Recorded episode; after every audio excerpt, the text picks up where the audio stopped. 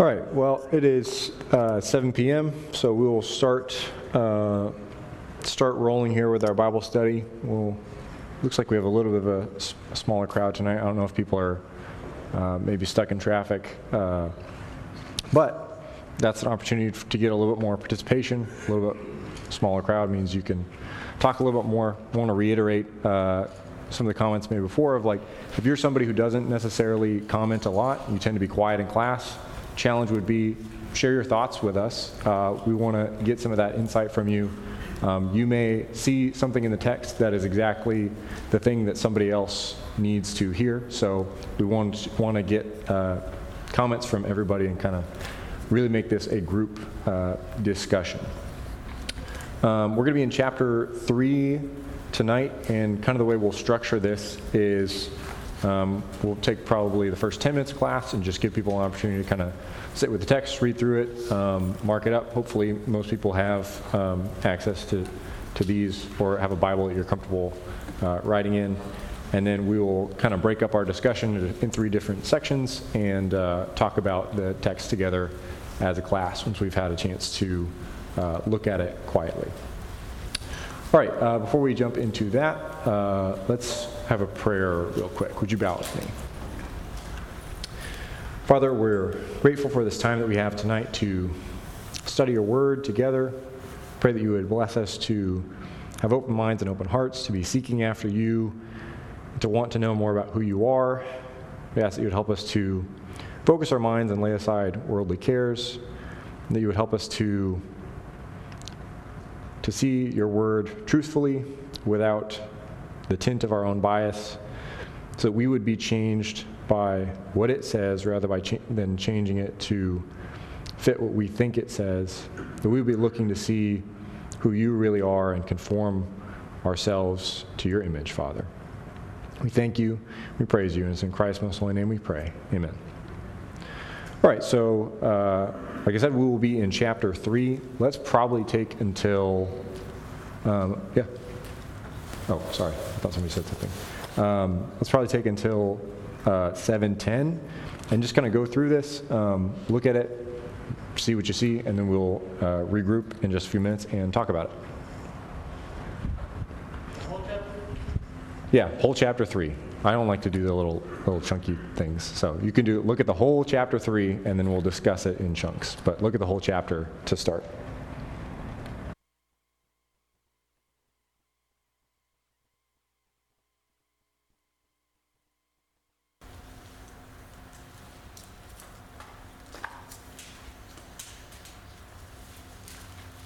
All right, hopefully that was enough time for everybody to get a good look at that and kind of sit with that for a little bit. By the way, if you're visiting with us, we're in Daniel. I don't remember if I said that or if I was just like, we're in chapter three. Uh, so hopefully you figured out where we are one way or another. Um, what I'd like to do is kind of break this down into uh, chunks as far as our discussion goes. So first, I, I kind of want to hear just what you guys think about uh, verses one through seven. What kind of sticks out to you in those first seven verses? What did you notice?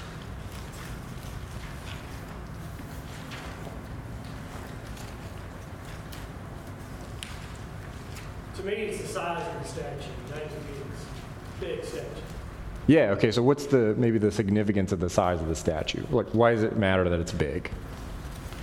I just think back to the dream that it was, that it was a great statue in the dream, so maybe that statue. Okay, yeah, so maybe there's a connection uh, to the dream. I have some thoughts about that. We'll circle back to that. Yeah. I, I kind of felt like that, um, the, uh, uh, his statue was ninety feet tall, ninety feet wide. And to me, it sounded like his other gods were small gods that they worshiped. And to me, it's, it seemed like he wanted to make one much bigger than that one because he knew that, um, again, his God was so, so much better than all these little gods. To me, it was sort of like, I'm going to make my God bigger, better now. Yeah, like the size of the statue seems to correlate with the message of power. By making the statue larger, he's trying to communicate my, uh, my idol is bigger, my God is bigger. You know, the idea of power in this statue. What else do you notice? Yeah, Julie.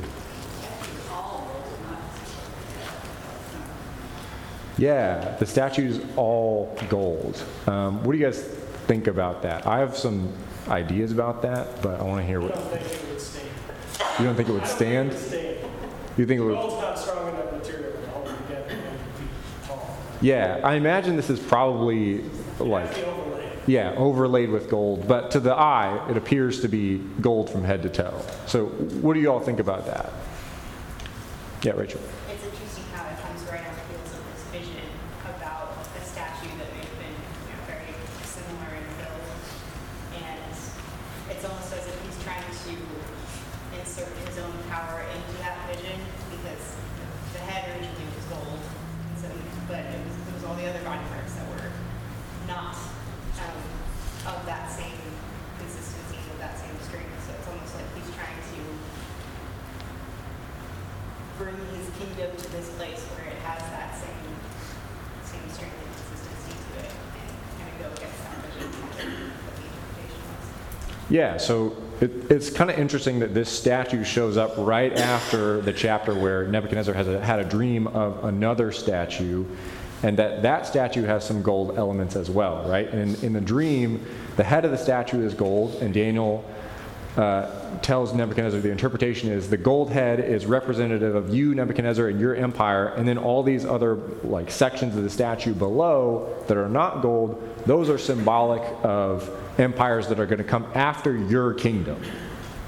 So to me, it's interesting that he then goes and makes this statue that not only has a gold head, but also is gold from head to toe, as if to say, well, you know, I don't really like the idea that my empire is going to come to an end and then there's going to be other kingdoms coming after me.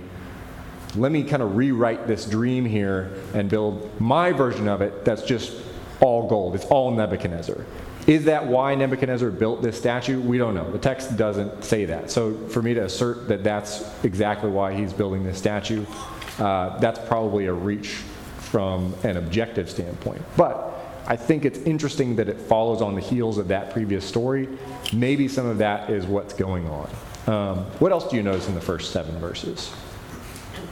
It also falls on the heels of him bowing down and paying homage to Daniel and saying, Your God is, the God of gods.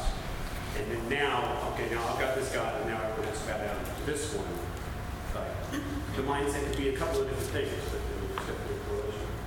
Yeah, so uh, you said the mindset could be a couple of different things. Like, elaborate on that. What do you think is going on? I mean, part of it could be wanting to take back his authority. Sure. Like, oh, well, I- maybe people saw me pay to him, so I need to make sure we place me back on top. You know, this was one of the thoughts.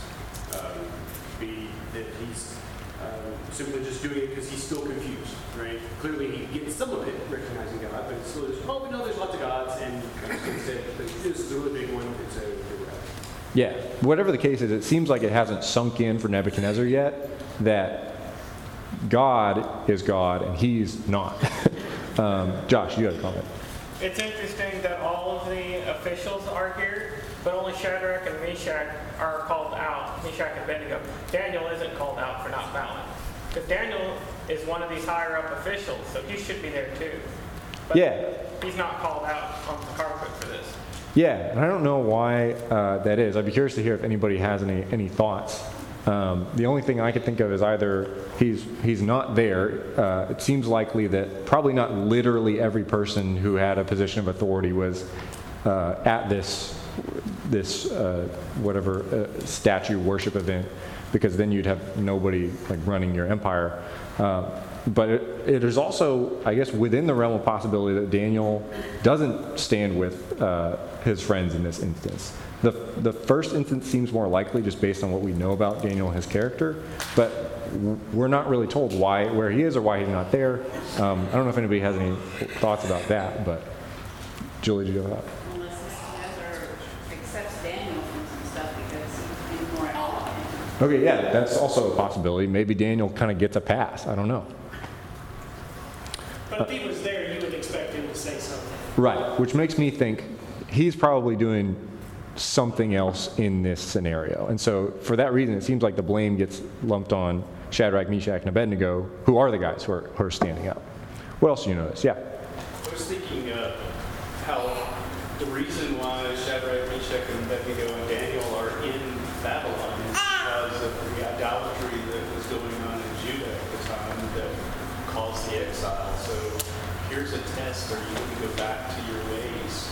Are you going to believe in God and not worship an idol?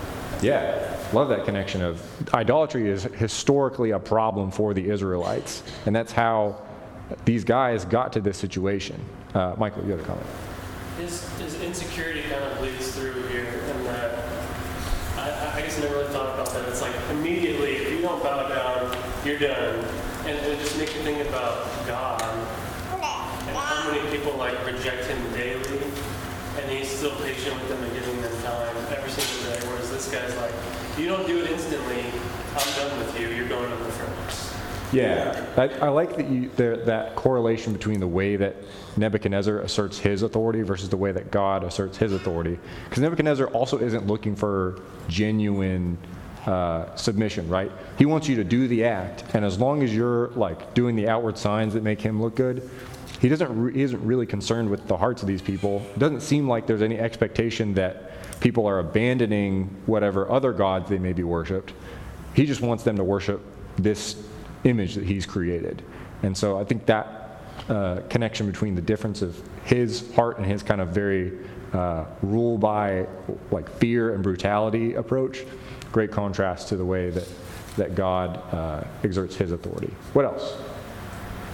Do you have a comment? I was gonna say that, I only not so well. Yeah. I've noticed that three times it says that he erected it, just, God's driving at home that Nebuchadnezzar was the source of this statue, this God. Yeah, that's a great point. There's uh, several times throughout the text it, it emphasizes the fact that this is something that Nebuchadnezzar set up. So it's kind of the opposite of the way it should be, right? Like if this is such a powerful God, shouldn't this God be the one creating people? In the other, in the inversion, Nebuchadnezzar, just a guy, has created this big statue, and you can kind of see intuitively like this. This is really illogical, Nebuchadnezzar. Like you're worshiping a thing that you have made. Something's not right here. Um, any other thoughts on verses 1 through 7? I think one thing that I would emphasize uh, before we get into the next section this, this isn't just about um, like patriotism or like bringing people together. This is about idol worship. And I think it's interesting that he brings together all of these uh, rulers, and particularly that it mentions all the peoples, nations, and language groups. And that to me kind of gives the impression that Nebuchadnezzar is trying to do something here where he's bringing together all the people who are in charge of all of these different people that he's conquered and forcing them into a situation where it says, hey, remember who's in charge? Me, Nebuchadnezzar. And so this isn't just about like this isn't like they're you know singing the national anthem. Like they're being forced to worship and pay homage to this this God that is all about really Nebuchadnezzar's power and dominance, and him basically being on par with God. Um, and that's kind of what, where this seems to be flowing from is him asserting his dominance over uh, the people that he has conquered and kind of asserting in some way his uh, deity. All right, so for the sake of time, let's move on to the next kind of longer section. Um, let's talk about eight, maybe 8 through 23, this kind of interaction with uh, Shadrach, Meshach, and Abednego, and Nebuchadnezzar. Um, and I'll give you guys like dealer's choice on if you want to use their Babylonian names or, or Hebrew names. Um, I'm going to get confused if I try to like commit too hard, so you know it's up to you. Um, but what do you notice in kind of this middle section, 8 through uh, 23? What sticks out?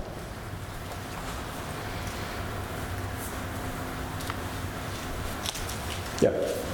I don't know why this sticks out to me, but the part that always kind of tickled me when they say, uh, they declared to King Nebuchadnezzar, "O king, live forever," like he was immortal. I mean, obviously that was the image he wanted to portray, that godlike image. I guess he expected people to, to accept of him, as a lot of pharaohs did. Their own, they were, I guess they were also treated as deities, even some of the Roman emperors were. But that, that reminds me, you see that a lot in history over and over again. It's punctuated with rulers who try to take on this mantle of deity.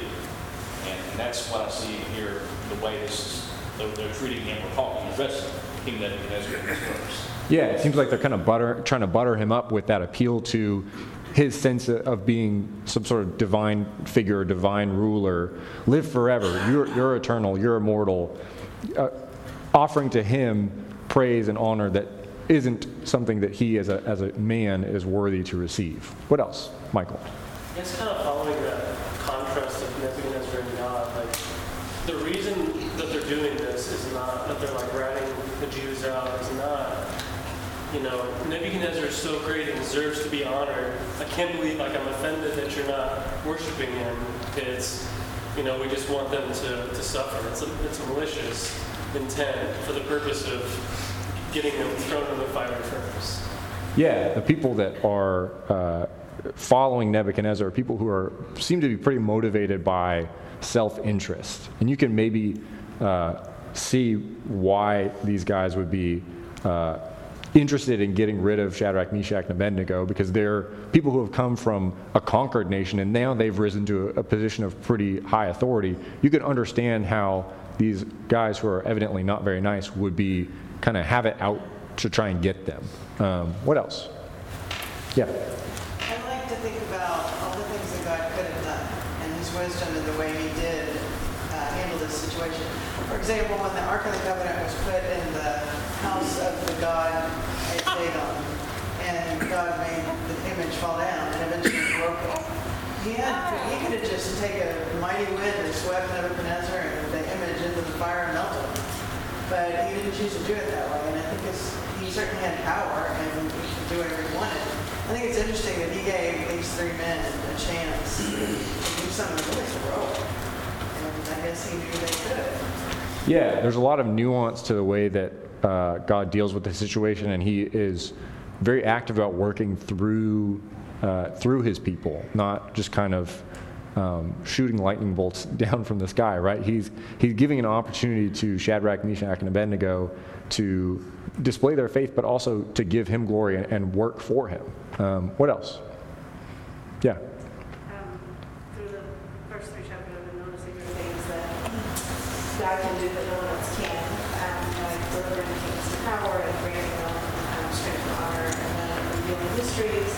And this chapter, talking about in verse 17, the rescuing from fire and um, rescuing from Yeah. So throughout, I like that you bring that up, kind of that theme throughout, um, throughout Daniel. Things that God can do that that other gods can't, other people can't. Is that's kind of the theme of Daniel is God showing His power, particularly over Babylon and over these other kingdoms, showing that He is the one that's in control, not them. Jacob, do you have a comment?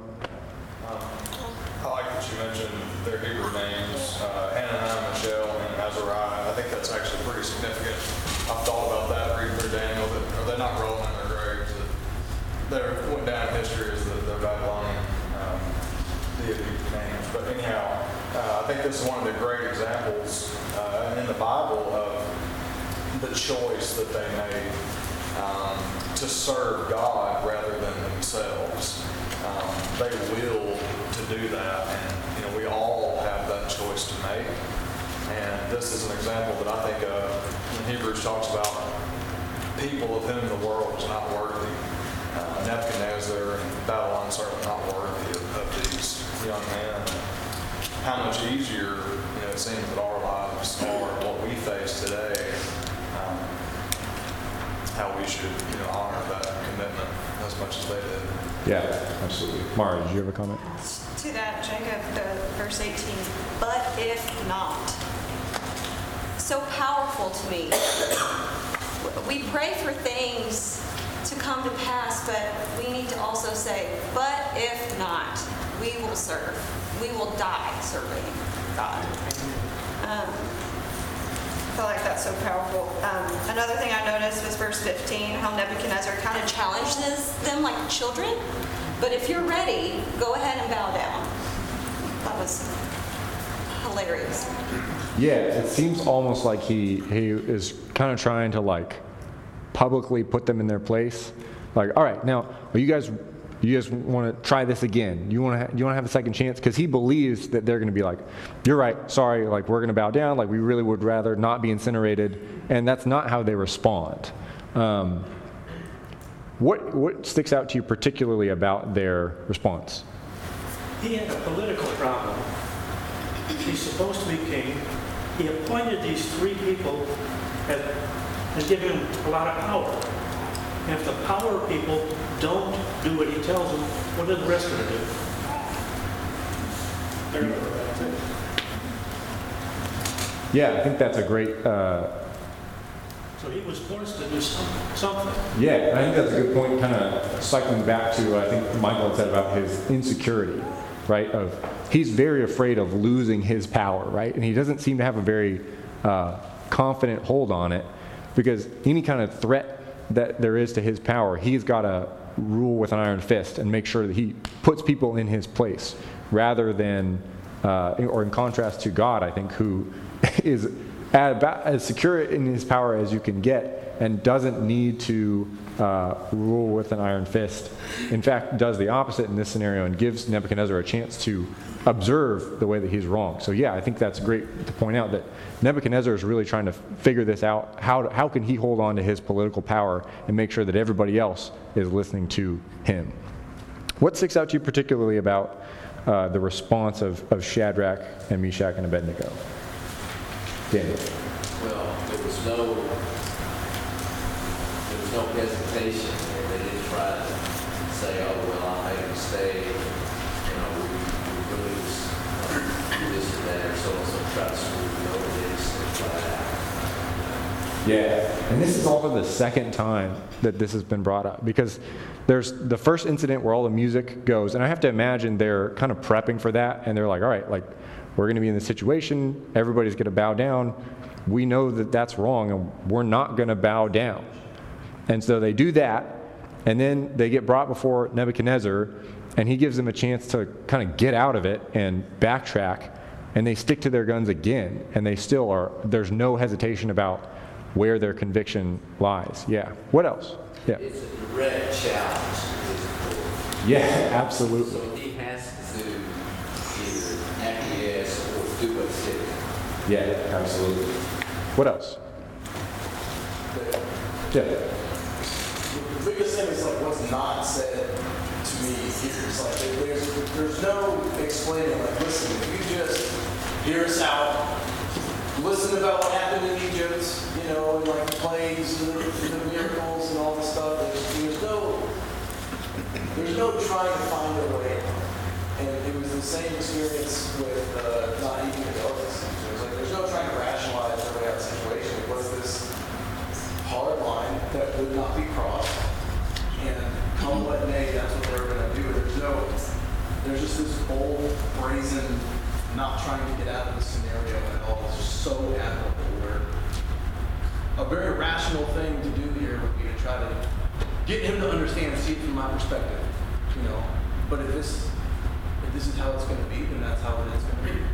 Yeah. And they just accept that so boldly, zero attempt to rationalize. Yeah, I love that you brought that up. That was one of the things that stuck out to me too. Is they don't they don't try to bargain, they don't try to back out of it, but they also aren't trying to like talk him into their way of thinking. They're not like sitting here being like, right, like look, if you'll turn like back to Genesis, we can kind of start there, and we'll we'll explain to you about who God is and why we can't bow down. The Leviticus is going to get kind of complicated, but if you'll just listen to us and let us explain this, you'll you'll see our our way of thinking they're just kind of in this situation that's like, yep, like, that's cool, we will go in the furnace. Because it seems like what they're focused on is just showing their faith and living it out rather than trying to uh, argue with him about why they are right. And that, in this scenario, seems to be a lot more effective than if they had tried to rationalize with him. They're just trying to live it, and that is convicting to Nebuchadnezzar. Belinda, do you have a comment? This just adds a little bit more to that, but when, when Nebuchadnezzar asked them, now, who is that? Who is, who is the God? Who's that God that rescue you? They didn't say, like you said, they didn't say, well, let me tell you about it. They just said, we don't need to give you a. That could have been really seen as insubordinate. You know, they're not even answering his question. They're saying, they know what they're going to do, and they're making their statement, and then they're done. Yeah, and I love that you bring out that uh, he asked that question because that kind of frames everything else that, that happens. He asked this question Who, Who's the God that is going to deliver you from this? And that kind of sets up the answer to that question throughout this story. What else? Yeah. Um, Well, it is in contra, his statement there is in contrast to what he said in chapter two, where he said, certainly your God is a God of gods and Lord of kings and revealer of mysteries. And it's like, no, but he's like, oh, but he can't rescue you from me. You know, it's still, he, he didn't, it's like he was trying to, you know, do this and say, oh, your God is so great before, but, but still, and I mean, with erecting the statue, I feel like maybe in response to the statue where he was only a part of the statue, it's like, okay, yeah, your God's good, but is he better than me? It's like he's trying to play this power struggle. Yeah, I, and I like that you bring that up because I think that parallels um, one of the heart problems that we can struggle with a lot of the time, right? Where we can be like, God is my life. God is my priority, my conviction. He is the one that I serve above anything else. But kind of when the rubber meets the road, like I'm, I'm pretty smart and I kind of know what I would like to do, and I'm probably going to go with that. And like we will say say that we're 100% convicted about following God, but we'll kind of hold back a little bit and be like, yeah, he's he's like right up there, but like I'm just like a little bit more important. And like I, I just think I just have a little bit more perspective on like how to handle this situation. That seems to be Nebuchadnezzar's problem. He's becoming more convinced of God's power, but he hasn't really gotten to the point where he's like, no, God God is above me. Um, what else? Julie, did you have a comment? His ego is so huge, and when he gets angry, he can't reason with him. He says he's violently angry, filled with rage, furiously angry. I mean, he's not just a little angry. I don't think he, he can reason with him anyway. Yeah, he seems to have some serious anger issues because he gets angry. He's, we're three chapters in. He's gotten angry a lot, and his typical reaction when he gets angry is like painful death. Like he's always like, "I'm gonna burn you. I'm gonna like dismember you and like turn your homes to rubble." Even even at the end of this, he's like dismembering people and turning them to rubble. Um, so he really seems to have some issues with like s- submitting. Uh, Allison, do you have a comment? So he also, he does, they similarly here to what Daniel did, does back with the food, which he allowed, they allow God the opportunity to show up and show his power. It reminds me of the showdown with Elijah, the 450 prophets of Baal. It's like Elijah doesn't get into this argument with Ahab. He just sets up an opportunity for God to show them how much greater he is than their gods who are off on vacation or in the bathroom or whatever they're doing, right?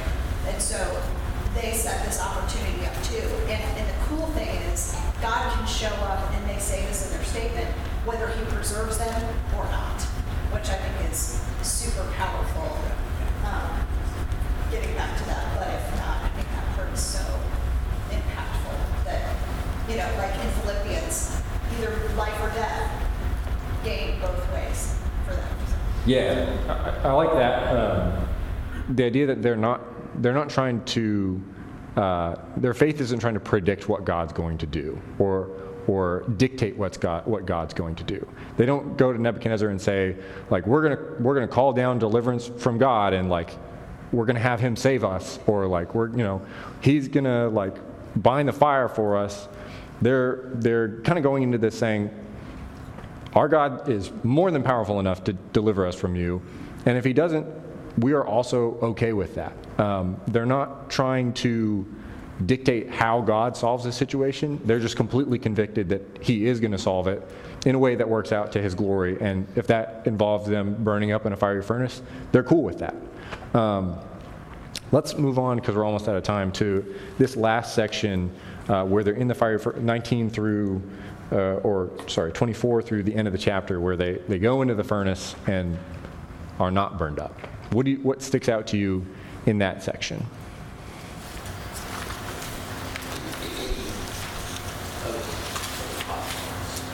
It was a hot furnace, yeah. Um, They, they used furnaces to make the bricks for the buildings. So they had these furnaces made that would make bricks solid, so that the buildings big structures. Yeah. But this fifteen hundred degrees is somewhere around here, it's not being a thousand, fifteen degrees. Fifteen hundred degrees will melt glass. So it was hot. Yeah, it's very clear that this isn't like a fluke. It's not that they just like so happened to wear their fire retardant togas that day. Like, it's very clear that this is a miraculous deliverance from this fire. What else do you notice? Yeah, Jerry. I think it's interesting, as we pointed out, he didn't, God didn't have to save them, and he could have saved them in any way. But when we point out that Nebuchadnezzar saw a fourth person, why is that the way that he chose to do this? Of, of didn't have to have be seen, right? I, I wonder if it's not to, again, Nebuchadnezzar keeps looking for something physical, keeps looking at, at statues and all that the things. I'm speculating, but I just think it's interesting that that's the way it was chosen. Yeah, that is, that is interesting. I don't know if I have any. Yeah, David. With that, you kind of get similar impressions like when Abraham was told to sacrifice Isaac. And was like, all right, got the wood, you know, all right, got the knife. You know, when are you going to do something here? You know, so you're about to get, they're throwing it in the brick. You can't help but wonder, like, what is going through their heads? Because, like, like Jerry said, as far as deliverance is concerned, for all they know, God could have stopped the whole captivity thing from the beginning. They're a defeated nation in the eyes of Nebuchadnezzar. And so it's like they, it's like they're not waiting, like they're not using their logic to determine what deliverance means, which is an insane amount of faith that's almost impossible to relate with in our in our day and age. But you know, they're bound up, getting thrown in there, and it's like there's no rebuttal.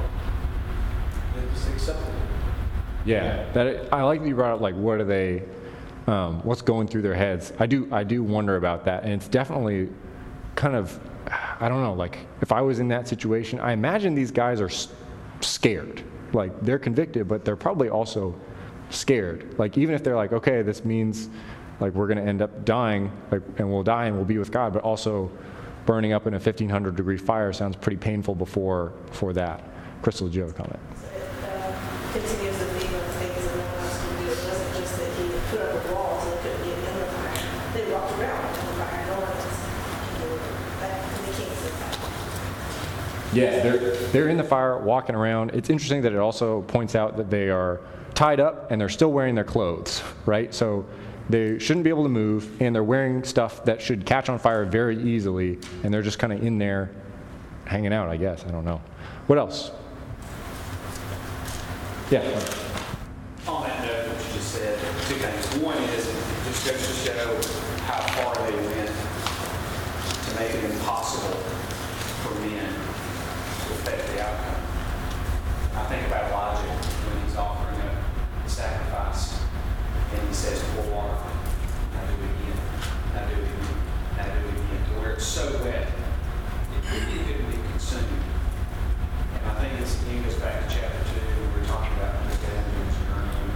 We're starting to see what kind of man he is, and we're seeing power and control. God is revealing himself. So, you think you're in control, he's showing you what he is. And the fact that these three men are sort of telling him who can rescue him. And if you just read that Nebuchadnezzar's kingdom, his vision was, is, is entire kingdom. There's going to be an end, there's going to be a battle. He's not in control. God is. And so this is another situation where he is trying to reveal himself as a gift to himself. Um, and an and an event that cannot be explained natural, cannot be done by human beings. Uh, and so again, I think it's just coming, coming back into Nebuchadnezzar who's really in control of his power. Yeah. And the thing is everything that makes it clear that this is a miracle is coming from Nebuchadnezzar, right? Like he's the one who says, heat the furnace up seven times more. He's the one who ties them up. And all these things add up to make it more plain that God is the one who is delivering them, not any kind of, of human force because any human force, like the, his soldiers, like die in the process of trying to, to kill them. It's very clear through everything that Nebuchadnezzar is trying to do to make his point that God is the one in control. Yeah. What else? Maybe what kind of key takeaways do you all see? Because we've just got a few few minutes left. What kind of key takeaways do you all see uh, for us today? Michael, do you have a comment? I mean, it's all about verse 18 to me, uh, but it's not. Because there are countless stories of martyrs of Christendom that it didn't happen like this. You know, they did die, and those stories are just as impactful, and God is still glorified in them because of their faith and because of their conviction. So for us, we don't need to be expecting God to come through at the last minute with a deliverance like this. We need to have the conviction that no matter what happens, like we're gonna we're gonna be right there with Him, even if we need to. Yeah, absolutely. The this isn't this isn't a like pattern of every single time somebody's in a situation that God's going to miraculously save them. It might mean that you, metaphorically speaking, don't survive the, the furnace here. Uh, but the challenge is accepting that and accepting that God is still glorified in that. What else? Yeah. It's uh, evidence that even in the face of such surrounding essence, that there are people who are not going to worship God. Nebuchadnezzar basically gives them like permission to continue to worship their God and protects them to do that. But he's not he's not changing his whole face of his nation. He's not tearing down his statue. Everyone's still. This is, it wasn't. This wasn't enough to make him want to worship God solely or even at all. It was just it, it, and yet, in the face of such a great miracle that couldn't be denied, you would, you would think that would be overwhelming reason to worship God and just basically acknowledges Him, but that's about as deep as it goes.